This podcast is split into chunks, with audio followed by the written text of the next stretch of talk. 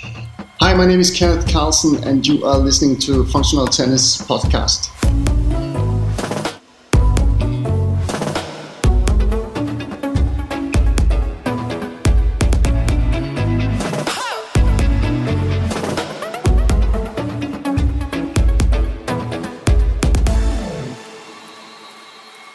Welcome to the Functional Tennis Podcast. I'm your host, Fabio Molle, and every week I speak to people working at the highest level of tennis, from players to trainers to coaches and more. This week I speak to Kenneth Carlsen.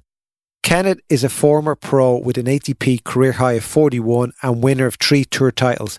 He was the Danish Davis Cup and Fed Cup captain and is now coaching and commentating. Kenneth worked with the impressive Holger Rune and Clara Tauson as young juniors and he tells us what made them special and what stood out with them. He tells us how many hours he recommends young players should spend on the court, what's important for them to work on. We talk about training for and embracing pressure situations, as well as a look back on his own career, using his learnings from being on the tour as a coach today, and also the match at Wimbledon, which means the most to him. Before we get started, a shout out to our podcast sponsor, Slinger who make the awesome portable ball machine, the Slinger Bag. Head over to slingerbag.com to get all the info. Or if you have any burning questions, feel free to message me as I'm an avid Slinger Bag user. And finally, if you enjoy this episode or find it useful, I'd be very grateful if you could share it with fellow tennis enthusiasts, parents, or coaches. It means a lot and helps spread the Functional Tennis Podcast to more people and get more listeners. So here we go. Here's Kenneth. Hi, Kenneth. How are you? I'm very good, thanks. How are you doing? Good. Uh, welcome to the 162nd Functional Tennis episode. So it's great to have you on. And tell me, how's life in Denmark? Life is very good. Today the sun is shining. It's summer. There's a lot of good tennis. I have a lot of practice with some players. And also, I actually, right now, I'm also commentating from Montreal. So, uh, a lot of tennis and uh, some good weather here in Copenhagen. So, you're on the pulse with top juniors and and the top players. So you're everywhere. But tell me, what sort of players? I know a couple of players. Well, some you've worked with, some you're working with. But what's your day like now, and how do you mix in the commentary? Before, just to give you a little bit history, when I stopped playing, I was uh, head of uh, Wozniacki Tennis Academy, and then after that, I, I was in the federation, head of the elite uh, there as a as a national coach and Davis Cup captain and, and Fed Cup captain. Now Billie Jean King Cup captain. I stopped that because I went to a club in Copenhagen, HIK, who wanted to start a high performance unit. I stopped there in that club three, four months ago and went private with some uh, a lot of the players to give me a little bit more free time, also with the family, uh, and and doing both tennis and, and commentating. One of the things that I, I really burn for is to to try to make good players and try to to make the Danish tennis culture even better than it is because we've been building through many years. I believe very much in, in culture that we inspire each other and, and the coaches are inspiring each other. So, so good coaches are giving knowledge to, to the players and hopefully we make good players and, and a lot of interest for tennis. Yeah, no, I think you're on the right path. You have some good players coming up of all ages. But when you're the HIK, so you would have worked with Holger there. Yeah, I was responsible for Holger Rune and Clara Tauson and two other players uh, who had very high potential uh, internationally. So far, it looks like both Clara and, and Holger, or it doesn't look like, but they're, they're doing really well and, and I have very high hope for them. And I know them since very young I think Holger was uh, also on the Wozniacki Tennis Academy. I, I, don't remember exactly when he how old it was. If he was nine, ten years old uh, when when he started there. When I came to uh, HIK for the high performance, he was I think twelve, uh, and Clara also came, and she was uh, the same age. So so I was responsible for them for the high performance for for that period of time. But but Holger also has another coach. He has Lars, who is also still traveling with him, and he was traveling with with uh, with him all the time. So he was kind of the, the main coach and and traveling with him. But I was responsible for the whole team. I had to practice with with Holger when he was home, and also with with Clara. I also traveled with with Clara Tauson for for the juniors. So I thought both both of these players has had huge potential very young. I also had the privilege, uh, of course, to, to be on the tour myself and see a lot of good players when they're growing up and was also working uh, for uh, for a while with, with Caroline Wozniacki. I knew Caroline Wozniacki since she was like 12. You get a kind of feeling of what it requires to be to become number one in the world, to, to be able to, to, to make players who can win Grand Slams. uh, which Caroline did, Uh, and and see what what what does it require in in a very young age to see okay does this players have the potential and then work with them and give the them the opportunity to be the best they can be. Just uh, well, not so recent because Holger and Clara aren't that old. So, looking back at them at a young age, you said you saw them at nine, then at twelve again were they a step above other juniors at that age, or was it quite similar? And then you saw a quick jump because they were working harder. What separated them, and what's allowed them to? Let's say Holger at nineteen is what top hundred in the world. Uh, he's, it's even what could be forty now, I think. What's allowed him to be so developed at a young age? Well, I always thought he was going to be a big star. I still think he's going to be a big star. I think he has potential to win Grand Slams and, and be number one in the world. Um, and he was very good, very young. He was uh, in a good age, 2003, both uh, nationally and internationally. We had uh, in, in PTS, I think it was first time ever for Denmark, uh, for sure. We had number one and two seed. We had Holger Rune and Elmer Møller, which was, you know, so they had competitiveness in, in the early years, even from Denmark. But he was always looking at the international players and like Alcaraz and other other of his age and trying to be the best of his age. And he was in a good age. You know, it's different from, from age to age how good they are. But this 2003 seems like it's a good age. He always wanted to be the best. He has uh, hugely uh, interest in tennis. His, his passion. He has passion for tennis, and you need passion to to to be able to to do it because it requires a lot of work. It requires not only work on court but off court also and sometimes it's also tough times, you know. So so you have to have passion. You really want to have it. Normally, I, I say that to become a, a very good player, a, a, player who has potential to be really really good, you have to be very strong, tactically, physically, and mentally. And that's just the, the headlines. Then there's a lot of under the headlines that, that you need to, to take off to, to be able to be uh, number one in the world, a top 10 or, or Grand Slam player you, you need the team also, and you need the right, giving you the right direction. Like I think you can be naturally gifted and put in the work, but you're totally right. Today it's uh, it's uh, much more about teamwork uh, than than you think because you see all the big players who has a big team, but even as a young age, the the players has has uh, great teams. Uh, they have one or two coaches. They have parents. They have maybe managers, they have uh, physical coaches, mental coaches. It's a, it's a professional uh, setup from a very young age today. You need to be, the, the players also need to be a little bit lucky that they're born the right place where they meet the right people and maybe also sometimes to have the, the right parents. It requires a lot and it's, it's also very expensive to make a tennis player these days uh, because you, there's a lot of expenses both for coaches but also traveling.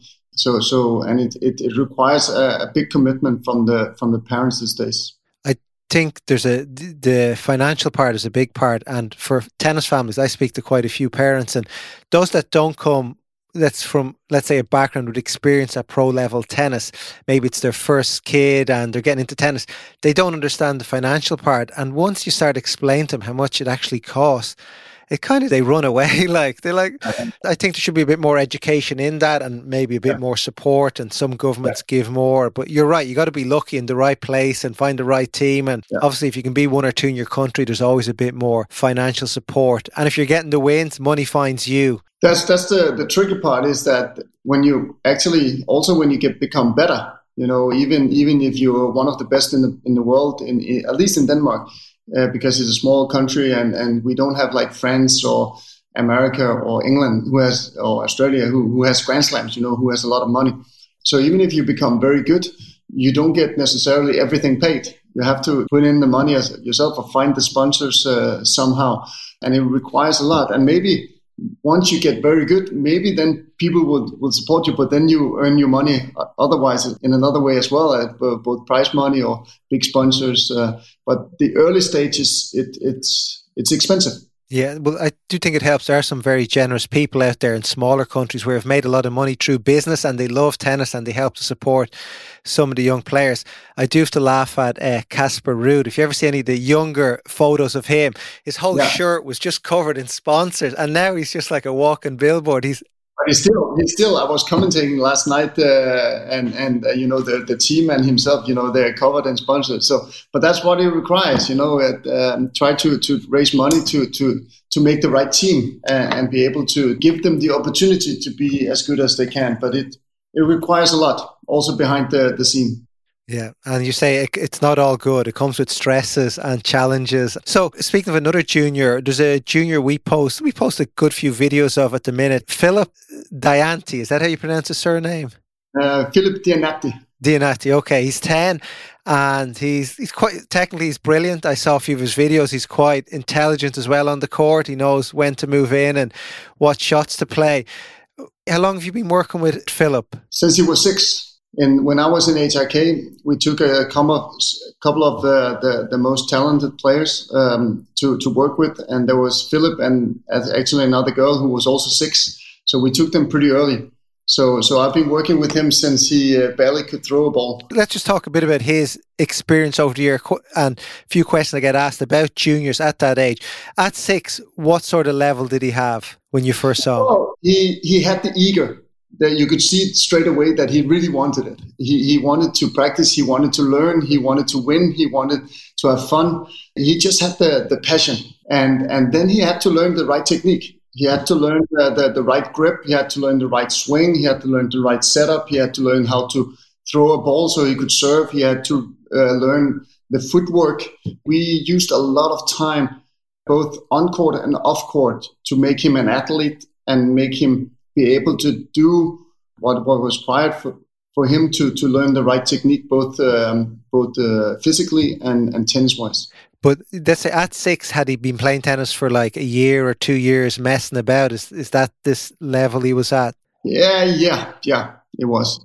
So, and then moving six, seven, eight, nine, ten a big question we get asked is how much time should they be spending on the court at those ages? It's a good question because it's it's also a controversial subject. You know how much time uh, he wants to be on the court all day if it was up to him, and that's the kind of passion he has. So it's kind of how to limitate, but the thing is also to how to build up. How many hours should he be on court with a coach? How many hours should he be playing with uh, with some of his own age? and how many hours should he just be playing around you know just uh, finding out himself and it's a it's a little bit mixture of course there's uh, i think in the beginning we were doing i think now i take it on on my on my yeah. memory i'm not sure if i if i do it uh, tell you the right thing but but in in the club we were doing uh, we gave them two hours uh, two two times one and a half two hours every week and i think i was doing with him also privately uh, maybe two times a week so with with the tech, focus on the technical and and the um, the athleticism, you know, the, to make him an athlete.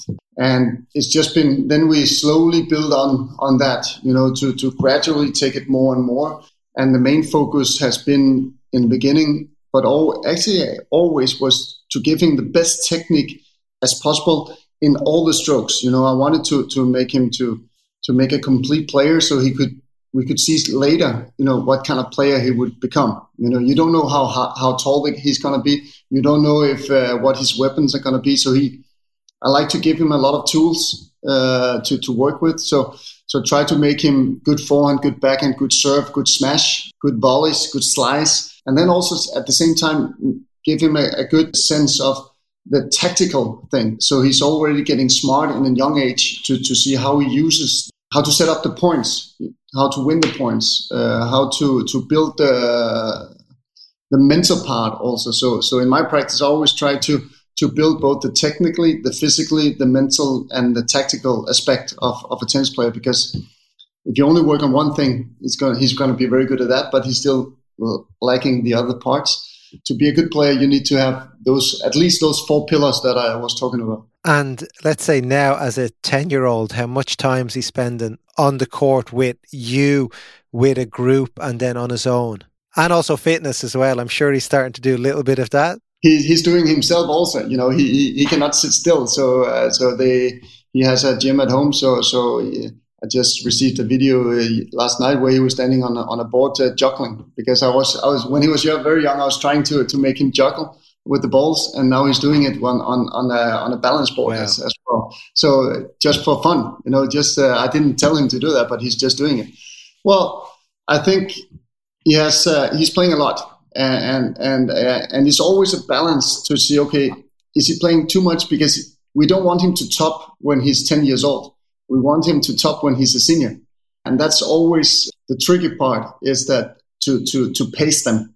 I don't have a set goal of how many hours they have to or they don't have to but they, they, there's a certain amount of, of time that he requires. He's playing every day, but uh, but I'm I'm pretty I'm strict when he's home that he has uh, at least one day off where he's not playing tennis. You know, then he's running around playing football and everything else, which I also want him to to, to do a little bit other other sports. And he's always played other sports. Has he tried to play other sports?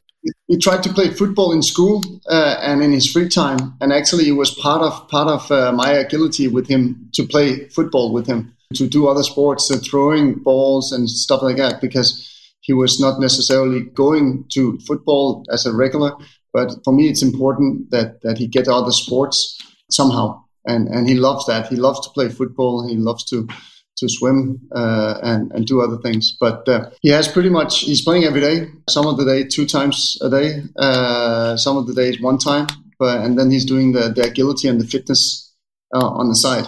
So he's he's putting in the work, as you can say. But we're always looking very very carefully, very strict that if he's tired, if he if he doesn't want to go, he doesn't have to go. He always have to really want it, and sometimes we say no, no. And now you have to relax a little bit. What What about from the parents' side? I know his dad, Peter. How are they just looking up from on top and like you're sort of in charge, or are they really involved also? Well, I actually like. Uh, I know there's a different kind of opinions about parents, but I really like to have a, a close relationship with the parents. In my uh, experience, that's the best way to to to work with the players because if, if you don't work with parents, you cannot go separate ways. Uh, maybe you don't talk the same language. At the end of the day, the parents are always going to be there, and they have a big voice. So for me, also when I was with uh, Holger and Clara, uh, I was working very closely with the parents, and and also now with with Philip, I'm working very closely with the parents.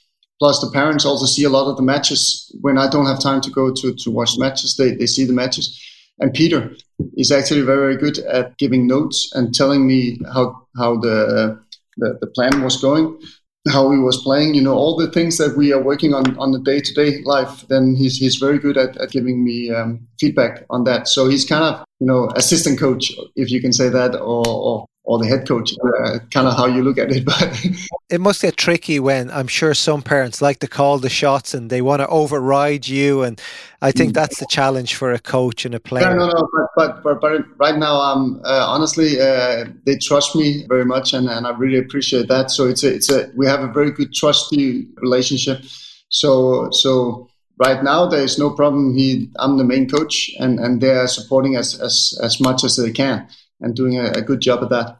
How did you get players such as Holger and now Philip and previous Clara invest in to see the long term potential, like not the results today, not be the absolute best today. I know it helps if you're the best today, but how do you paint that picture of look, success is 10 years away from now? Well, I think it's a lot about everyday talking to see how, how to, uh, because we're talking about it all the time that it's you know, the player always want, wants to be good now.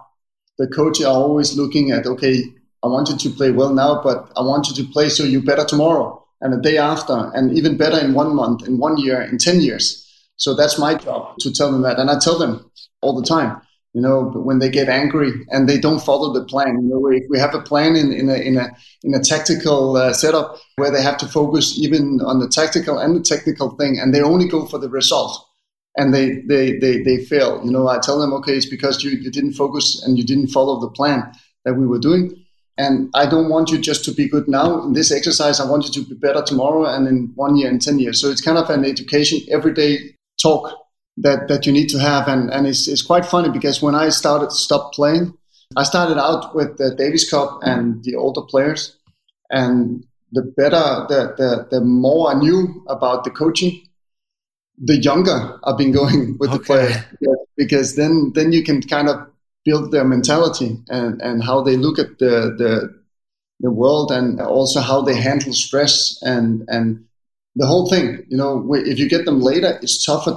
it's much tougher to to to uh, to to change big habits. things. Yeah, habits uh, or, or your personality. It's tough to change your personality when you get young, older. You know, do you get nervous in the matches? How do you see it as an opportunity or as a stressful thing? I think you need to learn how to handle those things in a young age and, and look at the it's a way of looking at life actually.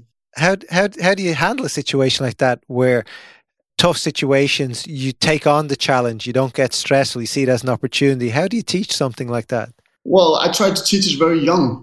For me i kind of say to them what what is it to be brave? Everybody wants to be brave and a lot of players they, they go it's going for your shot or to stay in the rally or whatever and for me it's just an example. There's many things, you know. For me, it's very brave to to dare to play the the plan that gives you the best chance to win the point, even if it's a break point or set point or match point, because it might require that you stay in the point, or it might require that you that you go for your forehand. I don't know, but that you learn every day. You have a lot of exercises where you have to do what's right to succeed, and also try to try to have uh, a perspective of life that you know tennis is, is is a game where you miss. It's a game of where you lose. It's a game of where you you missed opportunities. And that's just tennis. You have to accept that. And that's you know players can come out uh, from a match and say okay i had a break point there. I had a set point there. I had a match point there. It's like okay that's tennis you know the opponent probably also had some chances all you can do is go in do your best and shake hands at the end of the, the match and, and hopefully you, you played as well uh, so you could win the match. And then also there's a good a lot of good role models out there. I love the you know how Nadal is hand, handling it. Also at the press conference afterwards, also also Federer. You know, they, there's never any excuses. There's uh, always okay. You go out and do your best. If the opponent was better, okay, I, it hurts that I lose, but I have to go back and work and and do better for me, it's not just one sentence. Now I've been saying something, but it's kind of an education on how you look at life. If you take it as a stressful thing or if you take you as, as an opportunity and something that you actually like, because I liked, like Holger, he's the kind of guy that you want to, if you have a, let's say in a Davis Cup match, and you have a decisive match and, and it's uh, six all in the fifth set, he loves that. You know, you can see it in his eyes. He's almost smiling that is that is what you you really want a player to to to have is that they like the stressful situation. They thrives in in those moments. They live for those moments to to be able to stand on center court in Roland Garros or Wimbledon or court 23 in some country. But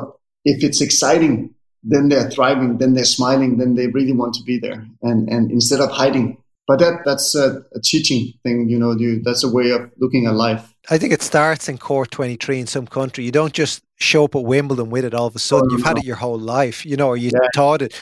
Did you know we have over 170 great episodes with coaches, players, trainers, and experts working at the highest level of the game? Tap the subscribe button on your podcast app so you don't miss out on the latest episodes of the podcast. And to listen to our great back catalogue of episodes with the biggest game changers in tennis, go to functionaltennispodcast.com.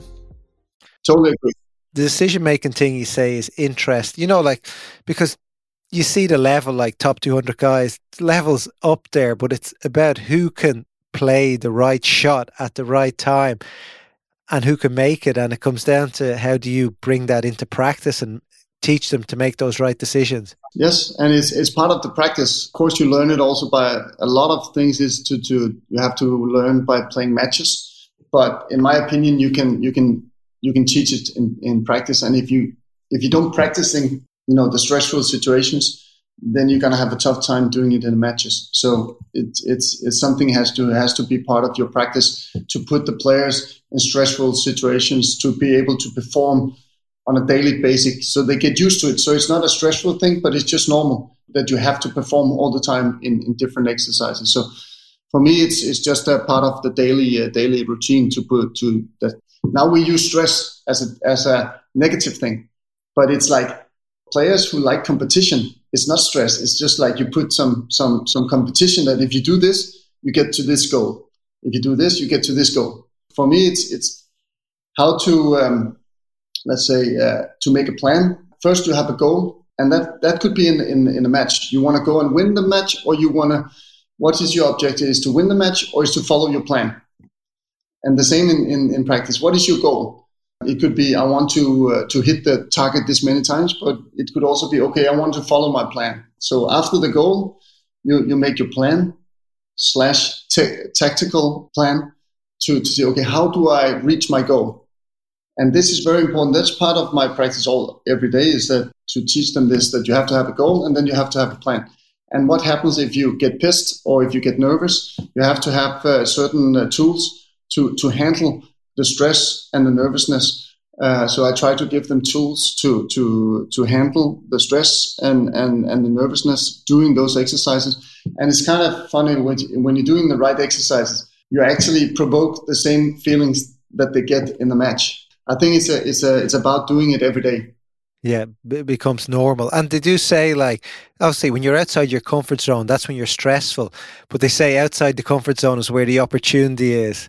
Yeah. So yeah. get comfortable being mm-hmm. uncomfortable. That's it. Uh, yeah. It's also you cannot hide. If you want to be a good player, you cannot hide. You know, you cannot. Uh, you, you you should not be stressful that people are watching or people are, are looking at your results or you have to get used to that. It's it's part of part of elite sport. Yeah, no, I agree. And look, before we're going to talk a bit about your career now, your tennis career, some of your big epic wins. I'm going to ask you how do you think Holger will do in 10 years' time? Could be 15 years' time. Do you think Holger will be world number one? Will he win slams? What's your prediction? Because you work so closely to him and you've the experience of the tour. I always thought that Holger had the potential to be number one in the world uh, and win Grand Slams. He has that X factor. Uh, he has the potential. Of course, there's a lot of work to be done before he reached that goal, but he's one of the biggest talents out there. So, so that's it. That's his potential. I thought he had that potential since he was uh, 10 years old or something, 9, 10, 11 years old. And uh, I don't see anything why he doesn't have that potential. Of course, now he, he's part of the ATP tour. He has a career high ranking, I think 26. Okay. Uh, but of course, there's going to be challenges. There's going to be ups and downs. He still needs to improve some things to be able to, to reach his goal. But he still has that objective in, uh, in sight that he wants to be the best player in the world there's also the other good players uh, yeah. who, who has that the same potential. Right now, the, the most obvious one is is Alcaraz, who is doing really, really well. I, I cannot see him not winning Grand Slams in the future, and and and also had the chance to become number one in the world. You never know. Uh, unfortunately, you can also be uh, you can get an injury, or you can. Yeah. There's different things that can happen. Um, but I think Holger has the potential to to win Grand Slams. Yes there's always that honeymoon phase at the start, isn't it, where you make a breakthrough, nobody knows how to play you until mm. I'm sure all the other players have a chat and go, "This is how you play yeah. this new guy," and then it takes a year or two for them to readjust, and so there's yeah. that. That's always interesting to see with these yeah. guys. It's always easier on the way up. It's not easy but it's always like you you on a on a high roll. You know, you get a lot of confidence. Everything's new. Everything is exciting. I tried it also myself. You know, there's no downside in the beginning. The first one and a half year, well, first year, one and a half year, there's no downside, and then kind of you need to pace yourself also there. If you play too much, you you're getting tired. Players are starting to know you, starting to know how to play you, uh, to to to expose your weaker side and then you have to evolve as a tennis player. You really have to prove yourself that you not only as good as when you were breaking through, but actually you're getting better and better. And that is the, the objective you have to have all the time. You have to get better and better. But I, have no, in, in, in this regard, Holger has, has all his junior career has always, when he came from tournament, come home, okay, this and this has to be improved. So we have to work on this. And we had a long term goal and short term goal. So he's since very young he, he's used to working with goals and getting better at every day. Constant improvement. And you were Danish number one for about seven years, is that right? Uh, I think more. Uh, I played in the ATP tour for 16 years, and uh, okay, I think there was only a short period of time where there was there was there was two players who, for a short period of time, was a little higher than me. So most of most of my career was the yeah the best. Uh, okay, I, I, underestimated that. Sorry. How did you handle pressure being your country's number one player for so long? Obviously, there's expectations from the press, from your family, from yourself, and how did you deal with that? I had to get used to it. It was tough in the beginning. It was a different time. I was I didn't have a full time coach. I didn't have the setup that Holger has, for example. I was traveling a lot with myself alone. I had a the national coach was maybe traveling with me for four to six tournaments a year, and I was playing like 28, 30 in the beginning. Um, so I was a lot by myself, and um, I had a tough time in the beginning to to okay. It was easy when, when if you have a team, you listen to your team, you trust your team 100. percent But at, in the beginning, it was okay. I was looking at myself, and people were telling me different things. Also, even the newspapers, you know, in the beginning, I was I was reading what they were saying in the newspaper and say, okay, maybe they're right. Or yeah. I had to get used to that. I had to trust myself. I had to get a coach. I had to to do what I thought was was the best best thing because that's the only way to do it. But the Danish culture was not as far as, as it is now. Uh, so so I was I was a lot on on my own, and I also had to I had to get uh, used to all the expectations and and uh, that people had an opinion about me in the beginning. It's it's tough, especially when you're alone. You you've learned now you can offer your other players that advice. So there, that's one of the, the things that I, I thought I think is, is nice, you know, because I made mistakes. I in my career, I I, I took some decisions that was maybe not the, the best ones, but at least I, I look back and I say, okay, I should have done this and this, or uh, if I had this and this setup, it was a little bit luckier that I had a setup that was different. If I had taken some other decisions, try to give that knowledge to, to, to the younger players now. One of the good things about being a coach. Well, that's why it's important for a player a junior player to surround themselves with somebody who's sort of been where they want to go because they understand it. And how much do you miss or do you don't miss being on the tour and competing? Well, actually, I was on the tour for 16 years, so I, I, I was I took the decision myself. At that time, I was 34, uh, which was very old at that time. Not not these days, no. at that time it was very old. I was thinking about maybe taking half a year off because I was really tired mentally. But but at that time, taking a half year off when I was 34, there was nobody playing after 34 at that time. It seemed like okay, it, it might be the right time to stop. Or one of the things that I'm looking back at on now, I could have maybe continued playing doubles and stuff like that. Uh, but but it was kind, not kind of uh, in my head at, at, that time. I'm at peace, not playing playing myself anymore. I'm I'm coaching now, and that is my that is my uh, passion now. The tough thing in the beginning was was the you know uh, it's a very it's a very privileged life being a professional tennis player. It's stressful, it's hard but it's also a privilege that you're working with your hobby and also the, the, the lifestyle with traveling and, uh, and, and trying to, to, to, to be your best at what you love to do. It's a privileged life. And sometimes not so much now because I'm now I get used to not traveling so much. And, and in my coaching career, I also been traveling a lot. But, but the lifestyle sometimes can, can be um, with traveling and, and coaching and, and not coaching, playing yourself. It's a, it's a good life but but I have so much tennis in my life right now, so it's not like I'm missing tennis. Uh, I'm still a huge part of it. Do you play a bit of league tennis? No, I never play any matches. I don't really have the passion to to play to play uh, to play uh, uh tournaments. Um, of course, if exhibitions and and uh, so playing with with guys I used to play with, you know, if if I get invited to to to to play with with uh, with some of the old, older guys. Uh, it's fun, but that's more fun. Yeah. But just to play on uh, in, in a team match or something, I I, I don't do that. Uh, it's tough because then then I really require from myself if I if I want to do that, I also want to play well. Because then then I have to put in the work. I don't want to play and just be you know half good. You, you're not like Tommy Haas, who's still loves enjoying playing so much. No, no, no, I love to play so much. I, I, I play every day with, with the players that I, that I practice. Uh, so so uh, yesterday, uh, most of the days I'm on court playing a lot of hours. So I have a lot of playing, but I just don't play matches in tournaments. I don't compete. Yeah, that's the right way of saying it. And how how does the body held up? Because you know you speak to a lot of coaches who are never players and they're afraid of, you know, if they get injured one day and they're like, I don't know, 45, 50, and they see like they're they've no money coming in because they can't be on court.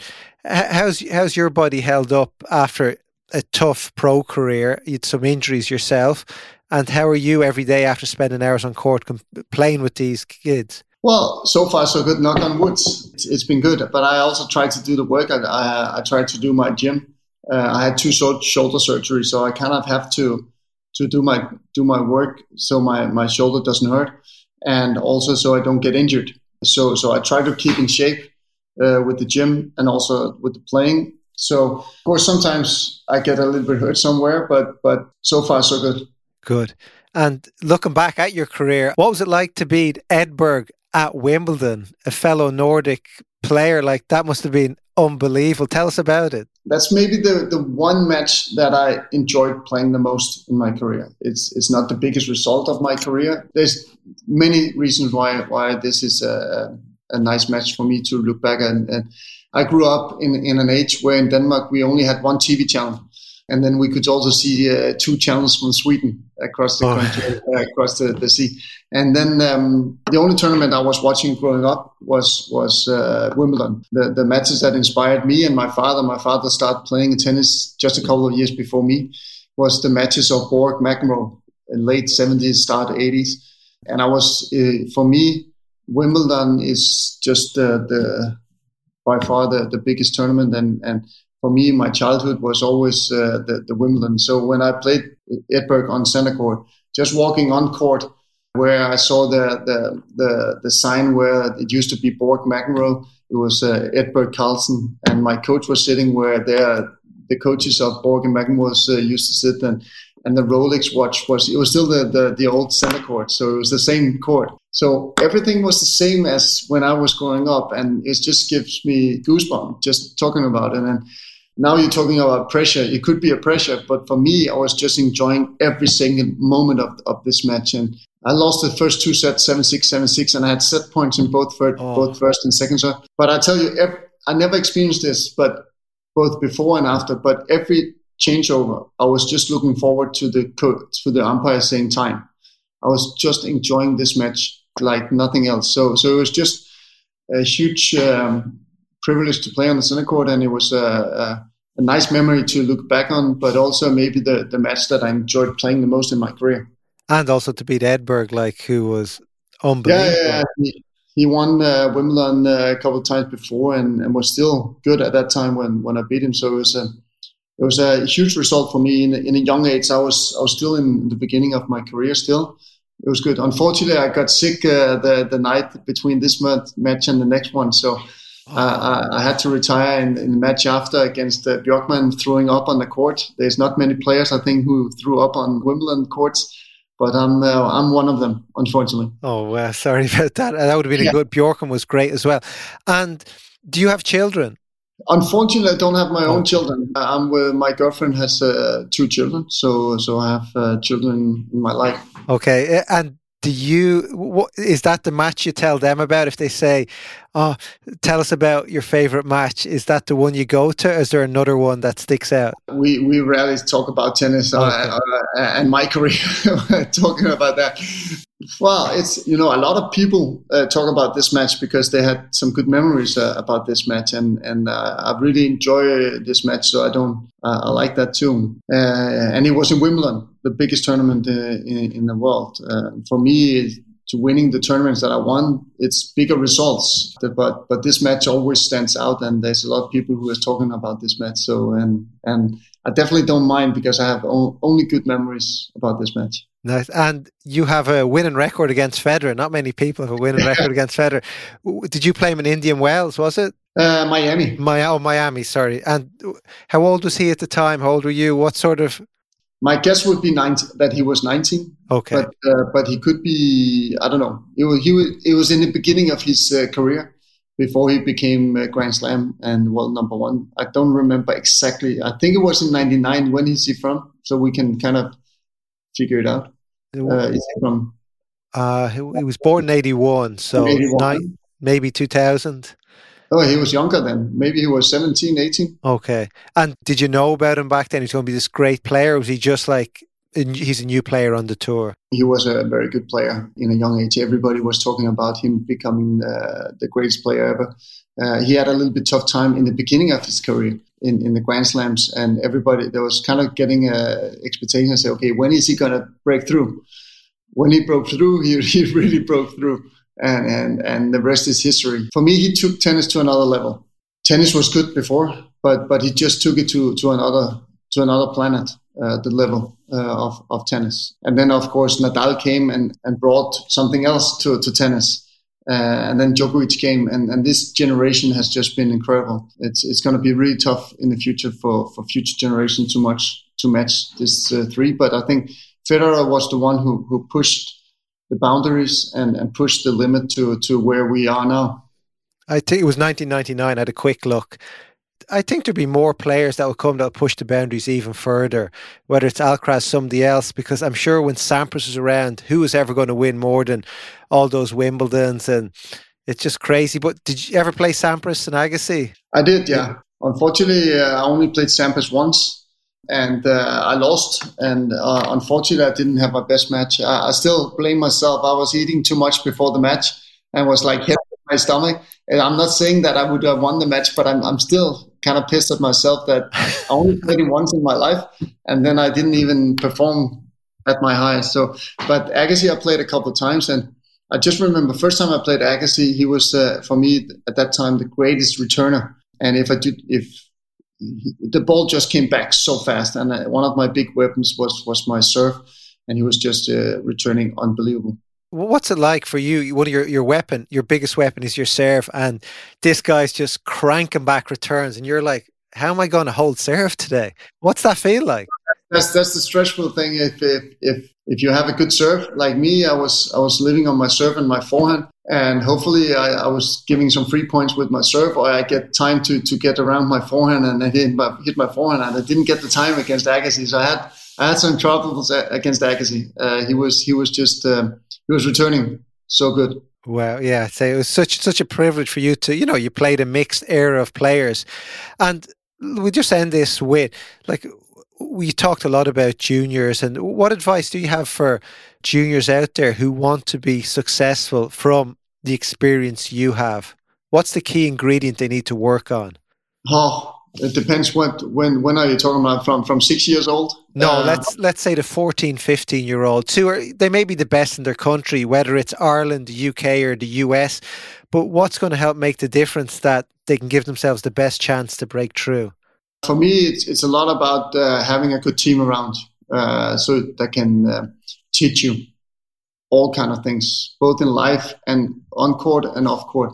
So for for me it's uh, again i come back you need to be good. You need to have a good foundation of technique, tactical understanding, physique, and mentality. And then you need to have a team that can improve those things together with you because it's, it's going to be tough for you to do it alone. So, so it's important to, to, to have a good team, to get the financial support somehow that you can uh, both practice as much and as good as it requires to be good, but also travel and play the right tournaments that you require to to to evolve. I'm not only talking about ranking, you know, I'm talking about how you get the match, the best match setup, you know, the, the the, the most competitive matches, and and kind of try to to to build on your on your talent all day, every day, from from day to day. So you need to have the good foundation and and then have a good team around you. Brilliant. Get it? Thank you very much. Uh, hope the commentary keeps going well, and I look forward to seeing more videos of Philip sure. as he gets better over the next few years. It's still a long way to go. He's doing really well now, but it, there's still a lot of work to do. Thank you. Thank you. I hope you enjoyed that episode with Kenneth. I thought it was great, and it's great to see him come full circle and give back so much to juniors and see the next generation of Danish tennis players hit the pro tour. Until next week, goodbye.